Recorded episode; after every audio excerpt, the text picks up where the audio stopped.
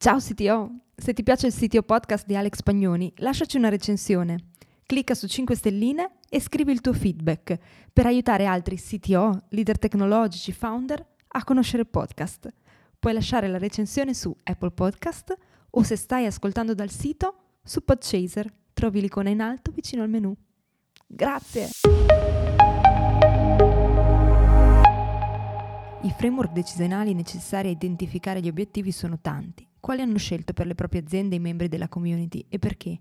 E soprattutto, serve davvero un framework oppure in alcuni casi può essere controproducente?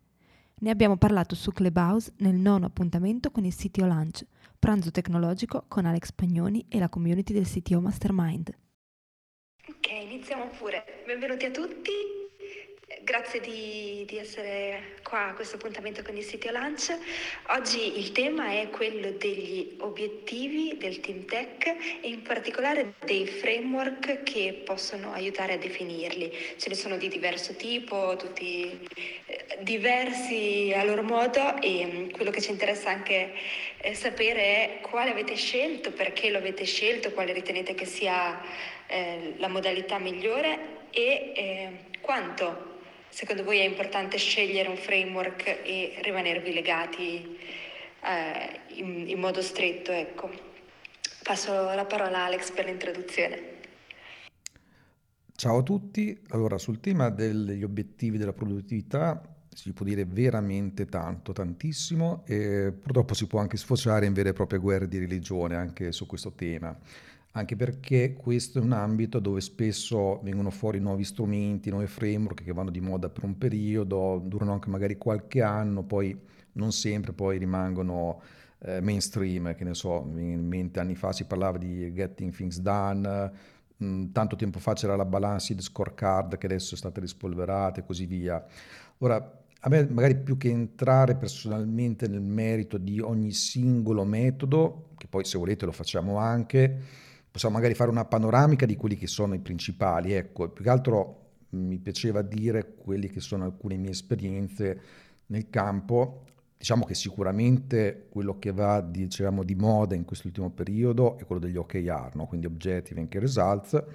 Poi abbiamo sempre validi KPI, che mh, anche questi possono essere espressi in eh, tanti modi, i KRA, quindi i Key Result Areas, poi c'è il modello di eccellenza dell'FQM, che a sua volta usa anche il radar per formulare gli obiettivi, c'è appunto la Balanced Scorecard, che anche questa qui appunto come dicevo c'è da tanto tempo, c'è il modo di formulare obiettivi smart, c'è la talent canvas, ci sono veramente tanti tanti tanti metodi. Quello che nella mia esperienza ho visto sicuramente molto utile il fatto che più che puntare su un singolo metodo, pensando che quello sia il metodo da usare in tutti i contesti, a me ha funzionato molto bene semmai combinarli, perché poi tra l'altro spesso tutti questi metodi non si escludono affatto tra di loro, anzi sono spesso complementari e molte volte possiamo proponirli perché ad esempio noi possiamo formulare certe, certi obiettivi, ad esempio anche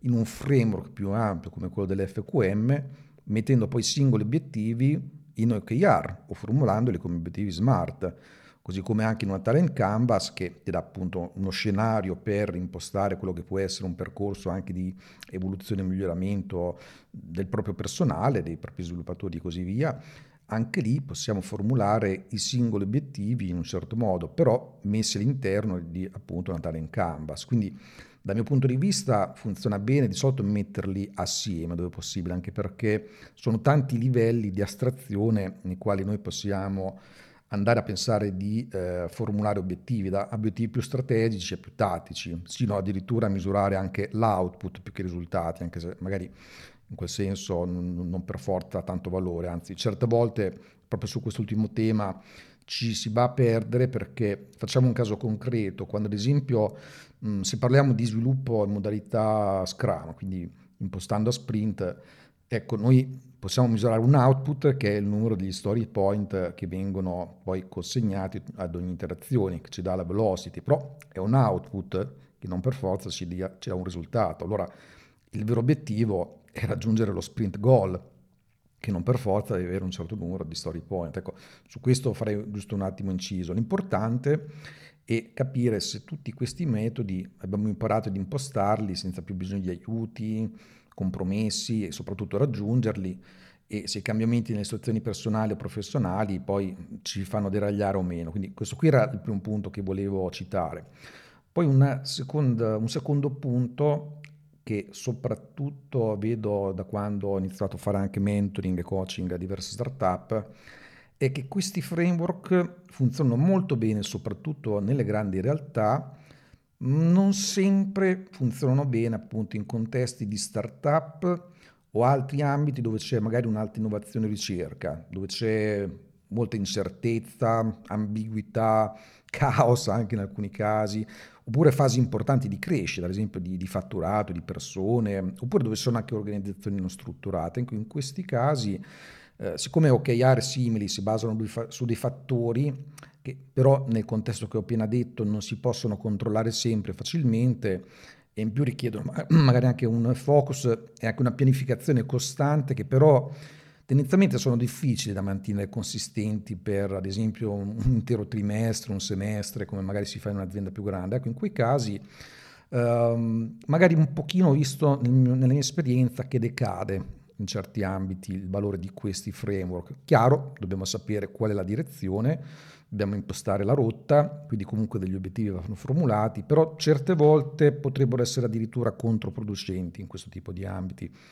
Poi volendo raccontare quella che è la mia esperienza personale, allora io sono sempre stato un fissato di mh, strumenti di produttività, di cose di questo genere, però paradossalmente quello che ho scoperto di me stesso è che a me piace sicuramente impostare la destinazione, però mi piace molto anche il percorso, quindi il processo in sé, quindi anche l'operatività quotidiana.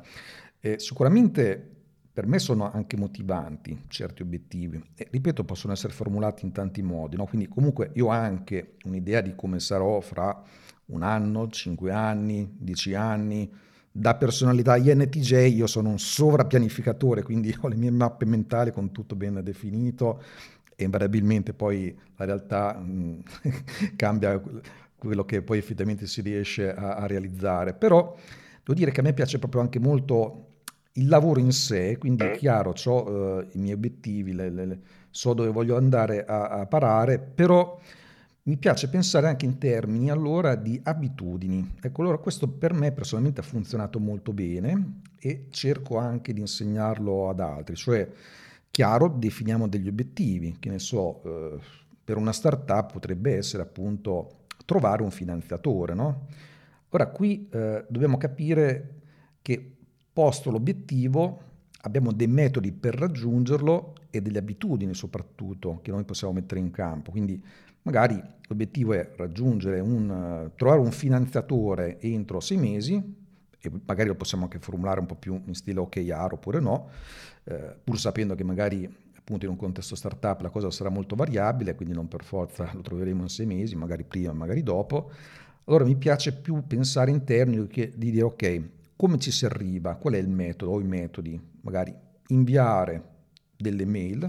Allora l'abitudine che a me piace impostare è dire ok, qual è la soglia minima che mi voglio dare, il mio standard minimo ciò che voglio fare quotidianamente per arrivarci. E quella diventa l'abitudine, quindi ecco che si ricollega a quel concetto di, di processo, di quotidianità, che fa sì anche che un obiettivo che viene messo su carta o su una mappa o su un qualsiasi strumento, che magari lo fissiamo, dopo una settimana neanche ci ricordiamo che l'abbiamo messo, se riusciamo a trasformarlo in un'abitudine, ecco che la cosa cambia molto e ci fa anche rendere più piacevole proprio il processo, il percorso per arrivare a quel risultato. Questo qui è un po' la, la mia esperienza su, su, questo ambito. Poi se volete entriamo anche nel, merito dei singoli, dei singoli, metodi, però credo sia più piacevole vedere anche qual è la vostra di esperienza, cosa, cosa avete eh, trovato nella vostra realtà, cosa vi ha funzionato, cosa no. Grazie mille Alex, chi, chi vuole parlare? Sì, eh, allora, due due considerazioni importanti, con quello che ha detto Alex. Eh, è un conto l'obiettivo, è un conto come ci arrivi. Eh, quindi io farei anche una distinzione proprio nel discutere queste due cose. Eh, io sono per gli obiettivi smart, quindi comunque penso siamo tutti d'accordo che gli obiettivi devono essere misurabili.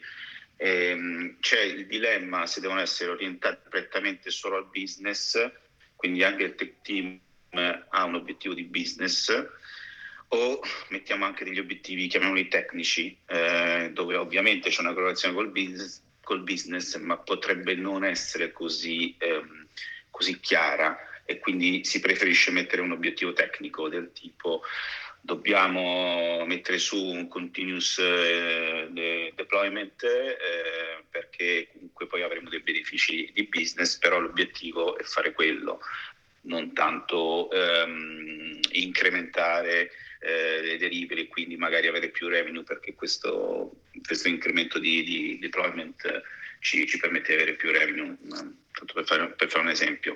Sul discorso dell'abitudine di cui diceva Alex, eh, qui appunto è un altro discorso, cioè come influenzare eh, gli obiettivi in modo tale da poterli raggiungere.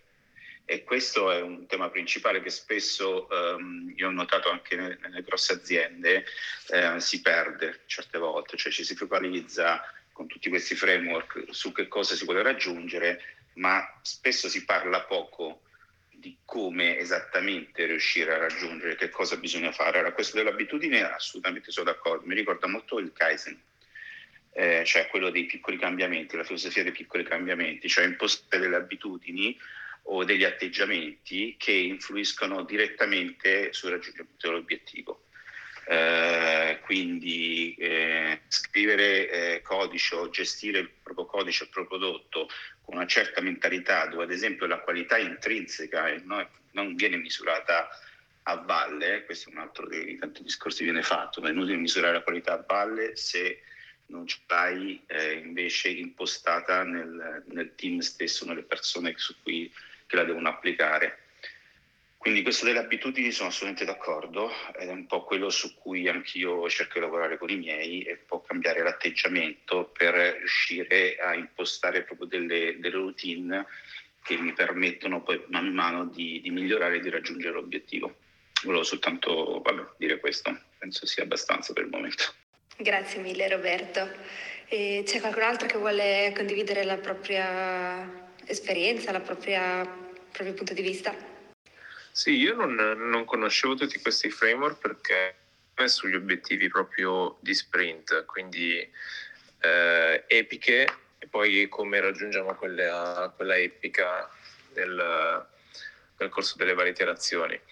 E quindi sono d'accordo su Alex sul, sul misurare bene i, i piccoli passi, però su anche come li raggiungiamo, quindi possibile che magari in, in quattro sprint cambiamo tre volte quello, quello che stiamo facendo per, per, fare quella delivery di quella feature o, o rilasciare quel prodotto. E sono curioso invece di sapere eh, se c'è qualcuno che ha provato questi framework tipo l'OKR o tutti questi, come si è trovato, quali sono magari i vantaggi e gli svantaggi, giusto per, per avere un po' un, un riscontro zone su, su questi framework.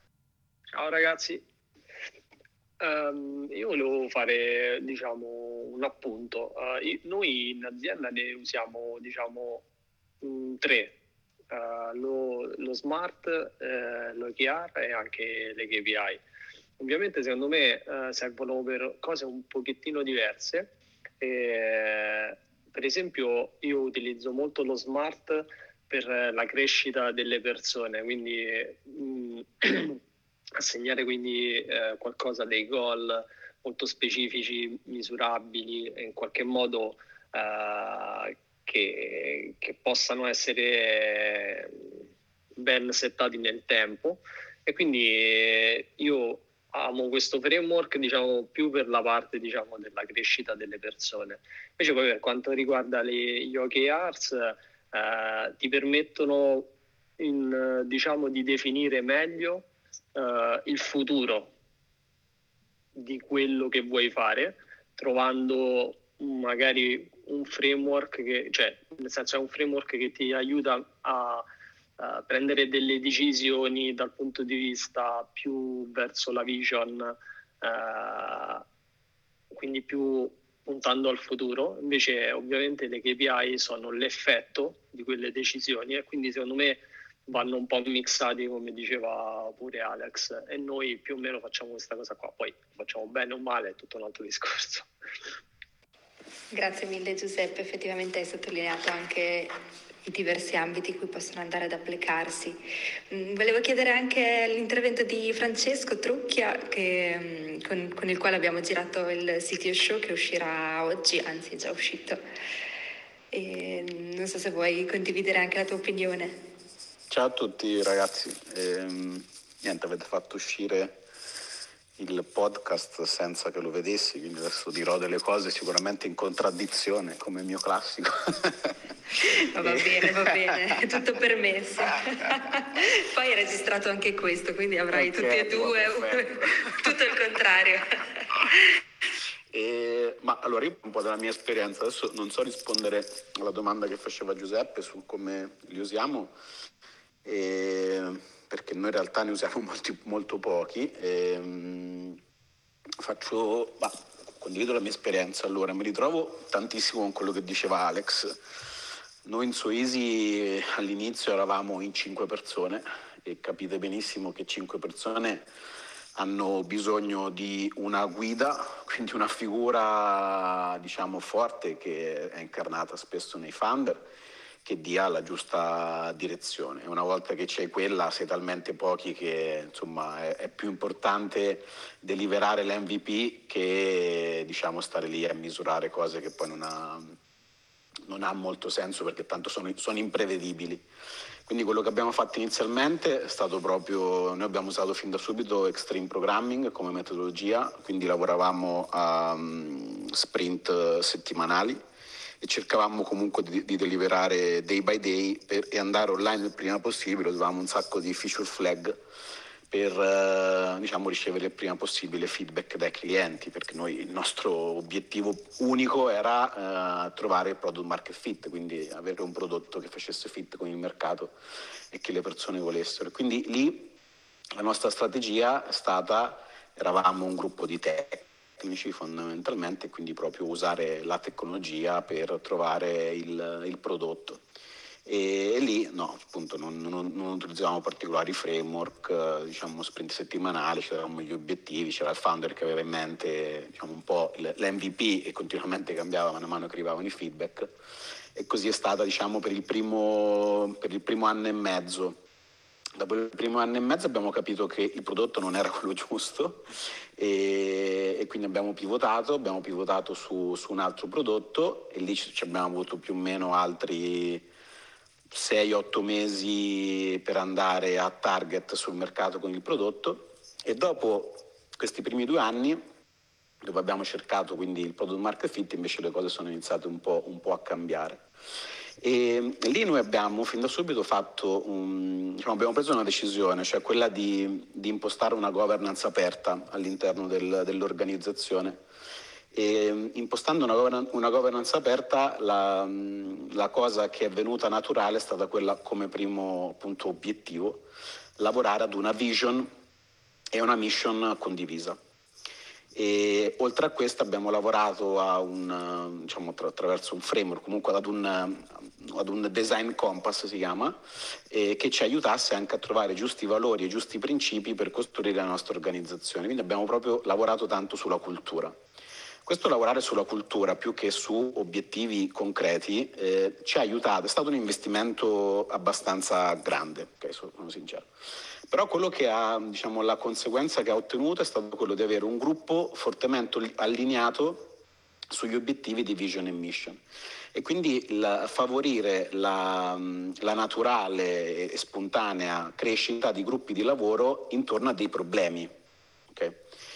dove per noi i problemi fondamentalmente erano dei, quasi dei, dei paradossi okay, che noi cercavamo di risolvere nei confronti dei pain dei, dei nostri clienti.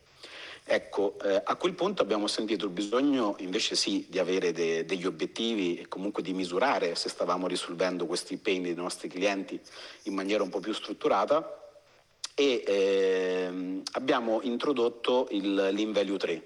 L'Invalue Tree, per chi non lo conosce, è un framework scritto dai ragazzi di ThoughtWorks eh, che fondamentalmente basa tantissimo non tanto sulle metriche di ROI, e quindi sui ritorni dell'investimento e sulle metriche di, diciamo, di, business, ma più che altro su metriche legate al valore che tu rilasci verso il cliente. E per misurarlo eh, usa fondamentalmente tre, è, un framework frattale, usa tre diciamo, insiemi. Il primo è quello dei goal, appunto, quindi sono gli obiettivi che tu ti dai, ma rispetto a valore okay, verso il cliente, non verso diciamo, valori di business. Quindi voglio guadagnare un più 200%, non è un goal. Okay? Il goal è che so, voglio permettere, noi, noi siamo un istituto di pagamento, so, voglio, voglio permettere ai miei clienti di. Mh, pagare attraverso so, carta di credito al fine di permettere ai nostri partner di aumentare il carrello medio. Okay? Questo per esempio è un obiettivo che dà valore al nostro target. E su questo goal eh, fondamentalmente eh, nascono delle scommesse, quindi team, si, si, si, crea un team che fondamentalmente prende a cuore quel goal e crea delle scommesse. La scommessa è proprio una scommessa che dice eh, penso che se farò questa cosa accadrà quest'altro, mm, questa, questa determinata conseguenza e per sapere se questa conseguenza avviene praticamente io ehm, devo poterla misurare e lì nascono le misure del successo. Misura del successo è il terzo elemento che il framework ti dà e fondamentalmente tu imposti quella misura del successo, che ne so, nel caso del pagamento con carta di credito potrebbe essere che boh, il 40% dei carrelli che passano attraverso su Easy vengono pagati con la carta di credito. E quindi noi siamo arrivati a, a, que- a questa tipologia di obiettivi. Il team tecnico eh, da noi è più una community, è quasi più un gruppo di conoscenza che un, un team um, eh, diciamo strutturato e operativo e, e, invece è diluito all'interno dei, dei team di prodotto che sono principalmente i team di prodotto sono questi team che si creano spontaneamente intorno a, ai goal. E quindi noi non abbiamo particolari misure se non misura, le uniche misure che, che, abbiamo sono quelle di, di Accelerate e le usiamo per misurare la delivery del team, ma anche lì non tanto per misurare la performance, ma per misurare il cambiamento, quindi se le cose stanno andando in una direzione che noi riteniamo opportuna piuttosto che se stanno, se stanno cambiando. E, ehm, quindi in conclusione, quello, cioè, dalla mia esperienza, lavorare sulla cultura, avere un team allineato intorno agli obiettivi facilita tanto perché questi framework secondo me sono degli strumenti che eh, aiutano eh, team eh, che non sono allineati intorno a degli obiettivi, o perlomeno aiutano i team anche ad allinearsi intorno agli obiettivi quando non riesci a lavorare a livello di cultura.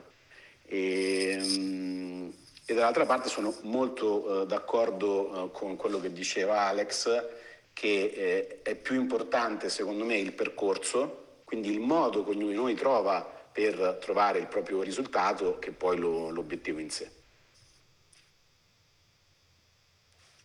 Grazie mille Francesco di questa panoramica molto interessante e molto completa.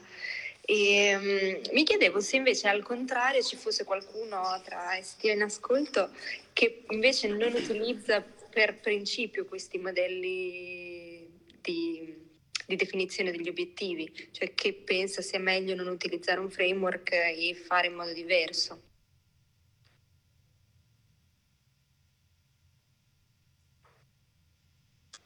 Suppongo di no.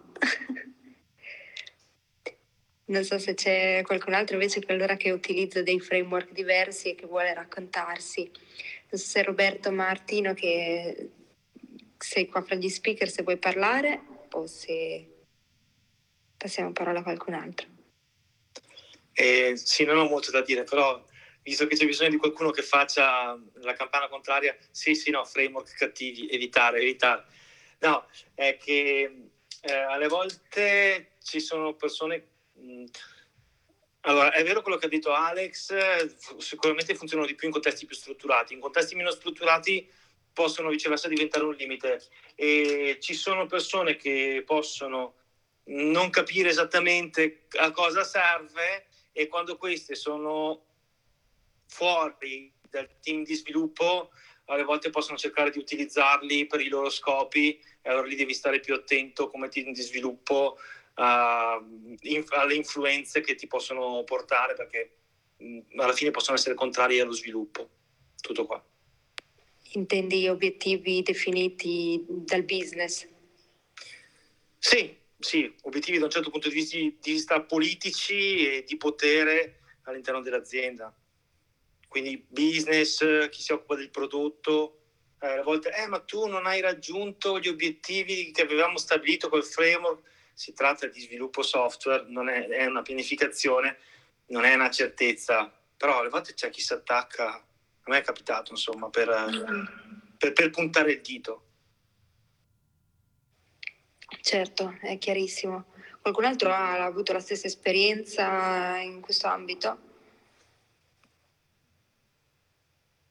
Effettivamente far passare anche eh, la possibilità di modificare alcuni obiettivi in ambito tech al business non è così semplice. Enrico, volevi parlare tu o Roberto?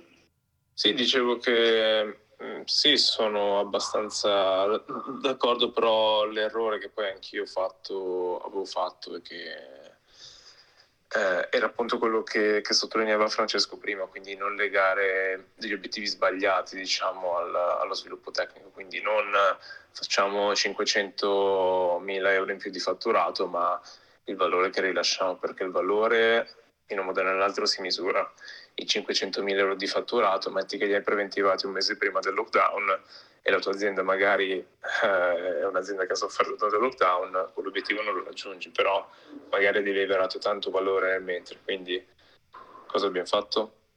Eh, sì, è, è dare un giusto darsi degli obiettivi che possono essere misurabili anche a prescindere dal, dal business. Ovviamente poi si rifletteranno sul business, però poi l'obiettivo deve essere appunto misurabile con, con delle KPI. Noi le usiamo, usiamo proprio delle KPI ehm, sia tecniche che, di, che appunto di business, ma veramente poco business rispetto a tutta l'azienda. E ci basiamo su quelle, quindi se un servizio sta, sta funzionando, come sta funzionando e che impatto ha sul business, poi è un'altra KPI, ma a prescindere dallo sviluppo. Sì, volevo un po' rispondere a quello che diceva il mio omonimo Roberto. Allora, come, come diceva anche Alex e altri, nelle grosse organizzazioni certi framework funzionano meglio, possono assolutamente essere utilizzati contro di te, nel senso che eh, in realtà ci sono anche storie molto più brutte di quelle che hai raccontato te. Cioè, io ho assistito a situazioni in cui, ehm, a prescindere dagli obiettivi raggiunti, veniva fatta una valutazione personale poi della persona cioè il, il manager decideva a sua sensazione, a prescindere da quello che c'era scritto sugli obiettivi, quindi ci possono essere veramente situazioni molto brutte. Di solito, allora, io l'ho vissute soltanto, l'ho viste solo su organizzazioni molto grandi, eh, per cui c'è un problema anche di proprio organizzativo, di governance, di come riuscire a far calare gli obiettivi da, di business che sono molto di alto livello a tutte le varie divisioni, a tutti i livelli, fino ad arrivare a, a, alle, magari ai gruppi più operativi.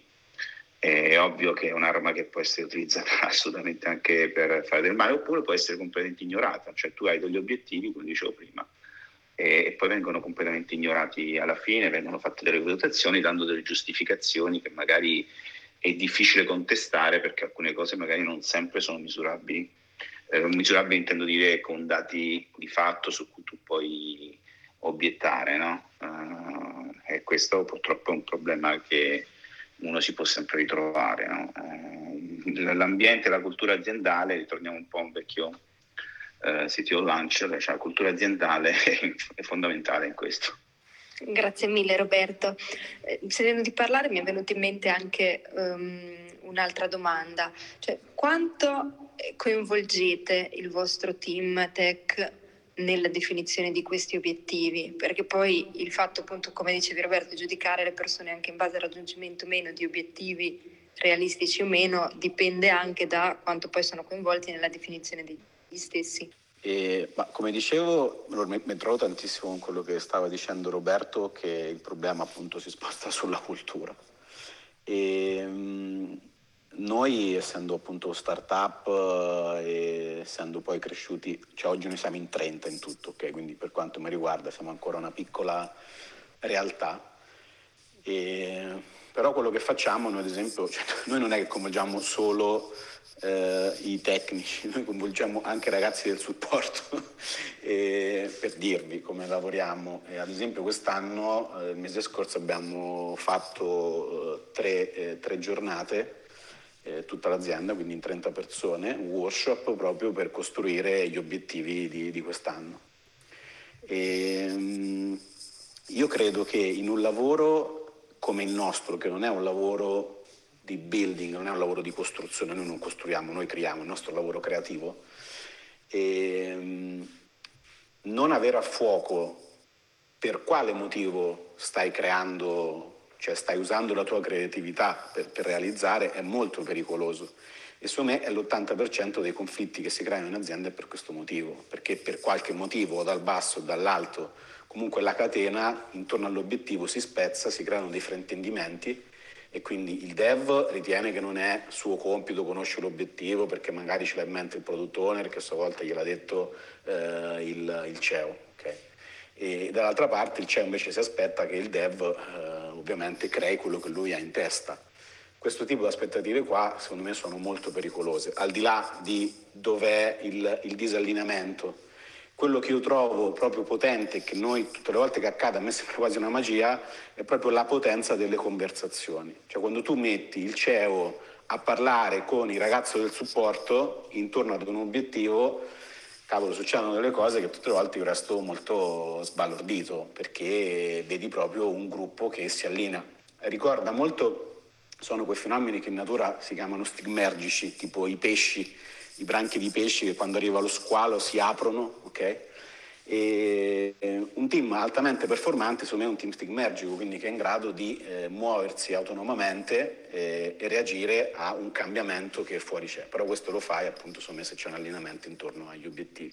Sì, giusto per, per, una, per spezzare una, una, lancia a favore di, di, quest'ultima affermazione, proprio esempio personale. Noi in Audience Vita siamo un data provider di terza parte e due o tre settimane fa Google ha fatto l'annuncio che i cookie di terza parte scompariranno da Chrome a breve. Quindi ovviamente tutta l'azienda si è, eh, abbiamo cercato di capire questo annuncio, quindi da, dal team di sales per raccogliere informazioni dai clienti ai, ai, team tecnici per trovare una soluzione anche al CEO e in, uh, in una settimana abbiamo trovato dei, dei modelli di business che possono accompagnare questa transizione. Quindi fa, fa benissimo far parlare tutti con tutti perché nascono delle idee veramente interessanti.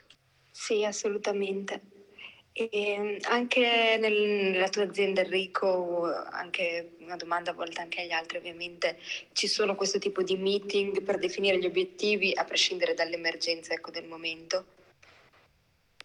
Sì, sì, noi abbiamo ogni mese un, uh, O-Lens, lo chiamiamo, dove uh, il CEO e i responsabili dei vari settori, magari prodotto, sales, uh, eccetera, fanno una sorta di, di, mini presentazione, ma che dura 5 minuti a testa, e dopo tutti i membri dell'azienda possono discutere la, la qualunque, quindi su qualsiasi cosa che magari non è chiaro il perché di determinati eh, costi più alti rispetto a dei ricavi, ehm, obiettivi di business eh, futuri, priorità, si possono discutere tranquillamente, quindi sì, molto aperti. Ogni mese tentiamo di fare un punto, poi ogni settore o ogni area diciamo, ha dei contatti molto più ravvicinati, tipo il team di prodotto il team di sviluppo. Eh, però ovviamente ogni mese abbiamo, abbiamo questo, questa plenaria con, con tutti siamo una ventina poi. Ok, anche nel, nella tua azienda Giuseppe funziona così? Vorrei capire un po' come se è una cosa comune per tutti oppure se poi ognuno la gestisce in modo diverso. Uh, sì, anche noi facciamo diciamo, queste riunioni di allineamento e ovviamente essendo un'azienda piccola di prodotto uh, troviamo del tempo per uh, parlare tutti insieme col CEO e, e ci piace anche uh, introdurre e sperimentare eh, idee che vengono direttamente anche da, so, anche da ragazzi del uh, customer care o anche da sviluppatori, nel senso magari eh, vogliamo fare un esperimento, mettiamo a budget quell'esperimento e quindi se diciamo eh, l'idea è interessante beh, viene in qualche modo data la possibilità anche a, diciamo, ad altri membri del team di partecipare eh, ad alcune diciamo di presentare alcune idee interessanti dal punto di vista proprio del, di feature.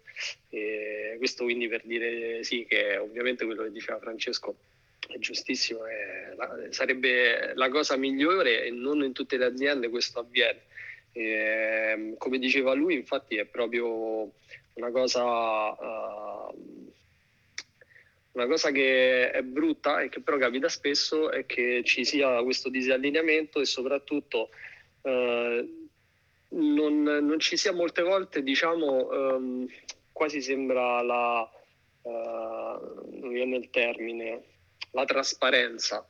Non c'è la trasparenza tra, diciamo, il management e, e chi deve sviluppare, diciamo, le cose, ma questo credo anche per eh, certe volte capita per mancanza proprio di, di, vision, cioè certe volte può capitare che qualcuno a livello dirigenziale non abbia ben chiaro uh, quale sia diciamo, la vision dell'azienda, la, la, direzione e quindi non è neanche in grado di poter in qualche modo spiegare agli altri uh, quali sono le decisioni e perché le sta prendendo, perché probabilmente certe volte sono prese uh, diciamo senza una vera e propria condizione di causa, eh, senza un metodo dietro.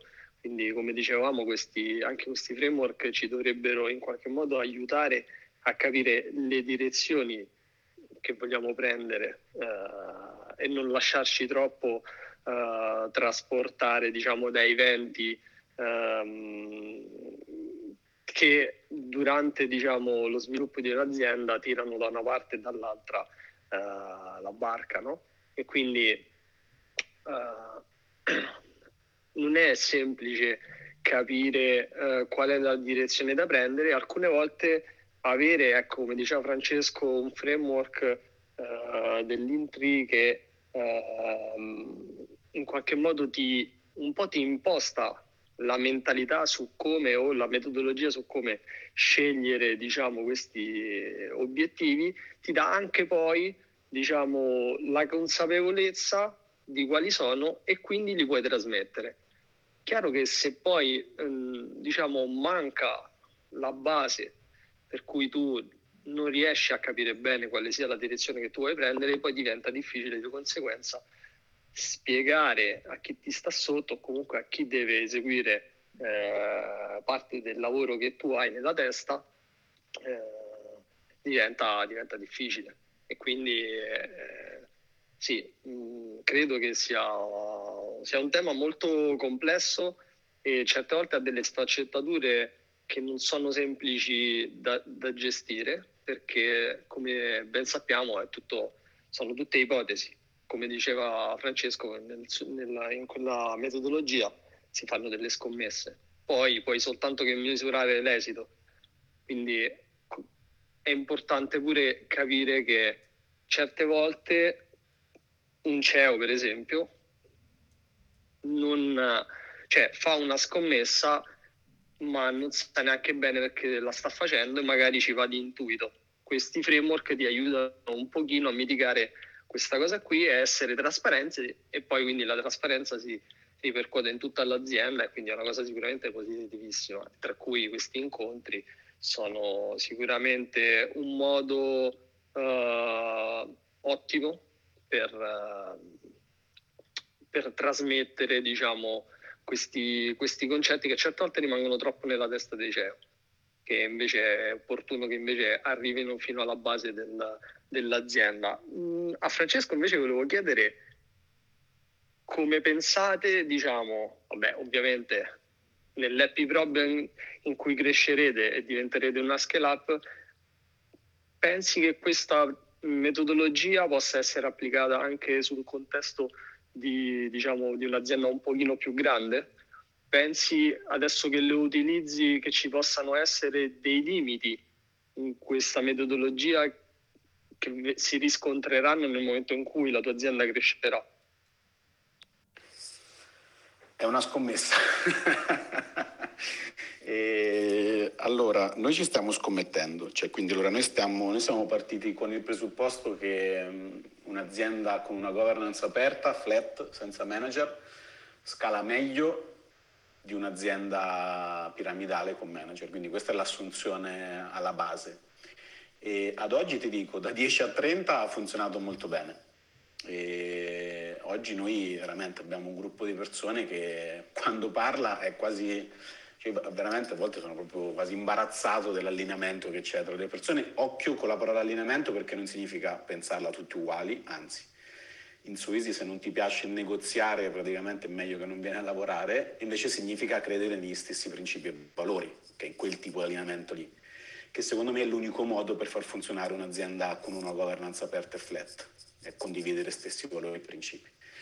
E, ehm, quindi fino a 30 ha funzionato bene, la nostra scommessa è che funzion- dovrebbe funzionare bene anche eh, diciamo, avendo più persone.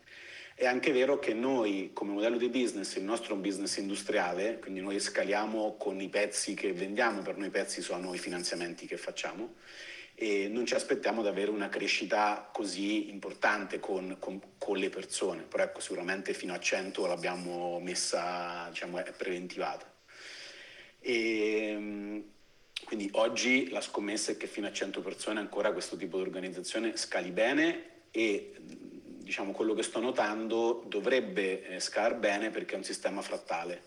Essendo un sistema frattale quindi e con, con, team che continuamente cambiano intorno a un problema, ehm, cioè quindi dei, dei, gruppi autonomi che si creano, ma anche abbastanza ehm, movi, movimento tra un team e l'altro che si crea, perché i problemi cambiano mano a mano che, che il business va avanti, che crea un'ottima contaminazione.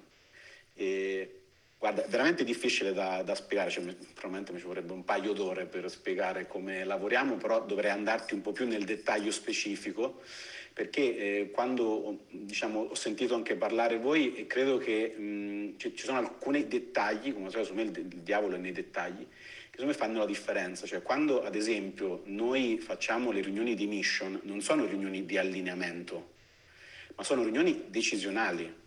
Cioè il challenge qui, la sfida, secondo me nei prossimi anni, si gioca su come decidiamo, non tanto su come allineiamo. Ok, allora se non siamo capaci di allineare abbiamo ancora un problema da risolvere. Ma il punto è più quello che dicevi te, cioè non è più vero che è il CEO che ha le risposte, ma anche il CEO lo sa che non ha lui le risposte. E trovare il giusto modo, la giusta capacità di delega, cioè il ruolo del CEO, spesso si dice, è quello di trovare le giuste persone e i giusti problemi. Okay? Una volta che tu hai le giuste persone e i giusti problemi, il tuo, il tuo lavoro l'hai fatto e anche, anche due, due soldi magari. Il lavoro del CEO è fatto. Però a quel punto il, il, um, il, problema si sposta a come deleghi la risoluzione dei problemi, come permette alle tue persone di decidere, quali framework decisionali utilizzano. Il, tema del framework gestionale, magari Alex lo facciamo in un'altra puntata perché è tutto un altro tema. E secondo me i framework che misurano eh, purtroppo non ti dicono come decidere, ma misurano una volta che tu hai preso delle decisioni. Ma come dicevamo, se le decisioni sono quelle sbagliate, eh, tu stai misurando cose sbagliate. Poi è vero che un pochino ti guidano, è tipo, mentre se ti dai obiettivi smart, comunque rientri nella categorizzazione dello smart, ma se l'obiettivo smart è sbagliato, eh, comunque la decisione che è sbagliata, non è il framework che è sbagliato. E, ehm, quindi io credo che eh, la metodologia che noi usiamo scali bene perché permetta di avvicinare le persone, che, cioè le persone che prendono le decisioni sono anche poi le persone che le mettono in atto. E, e, quando tu hai la capacità di avere un feedback immediato sull'errore che quella decisione sta creando e quindi rimettere in linea lo sterzo, un po' come il principio dell'agile, l'agile non è tanto tenere il volante dritto nella strada, ok? Ma è sterzare continuamente per permettere all'auto di andare dritto. E questo è uno dei principi principali, secondo me, che, va, che vanno portati a livello di business, soprattutto dove c'è grande complessità. Ovviamente io parlo del nostro contesto che è un contesto imprevedibile, cioè noi comunque rimaniamo del, nell'ambito dei problemi complessi, mentre ci sono tutt'altra tipologia di aziende che invece sono più prevedibili e magari invece lì funziona anche meglio eh, modelli piramidali, prevedibili, più, più, robusti, perché la robustezza comunque ti dà prevedib- prevedibilità, invece il flat ti dà adatta- adattabilità, quindi la capacità di, adatt- di adattarsi a un cambiamento esterno che potrebbe essere il business, potrebbe essere un competitor, potrebbe essere la pandemia, potrebbe essere quello che diceva Enrico, se non sbaglio, che ti togli i cookie di terze parti, ok? Quella è la capacità di un team di adattarsi, allenarsi, secondo me, ad avere un team che si adatta è il challenge dei, dei prossimi anni in contesti complessi. Grazie mille Francesco. C'è qualcuno che vuole rispondere a Francesco, dire qualcos'altro? Sul tema che, come hai sottolineato, effettivamente è molto molto ampio e meriterebbe anche di essere visto nei dettagli. Sì, ma poi sicuramente con Francesco faremo veramente un'altra puntata ad hoc del sito show. Infatti, infatti, assolutamente. Riflessione che mi viene da fare è che mm, tu hai detto prima, Francesco, che in Suisi bisogna saper negoziare e mm, ricollegandoci a quello che ha detto anche Giuseppe, avere un framework decisionale ti permette di negoziare con delle prove, cioè che testimoniano il ragionamento poi che è stato fatto. E, bene, abbiamo fatto una bella puntata densa di, di, contenuti di valore, vi ringrazio tutti, vi ricordo che um, è già uscito, è già online il CTO Show con Francesco Trucchia e Alex, eh, che è disponibile sia in video che come, come podcast. Chi è nella community mm, vi invito anche a rispondere al sito poll che trovate proprio sul canale community, sempre a tema framework decisionali e da domani anche questo sito lunch sarà disponibile nel sito podcast. Grazie a tutti, buon pomeriggio. Ciao, grazie, ciao, ciao a tutti. ciao, ciao ragazzi.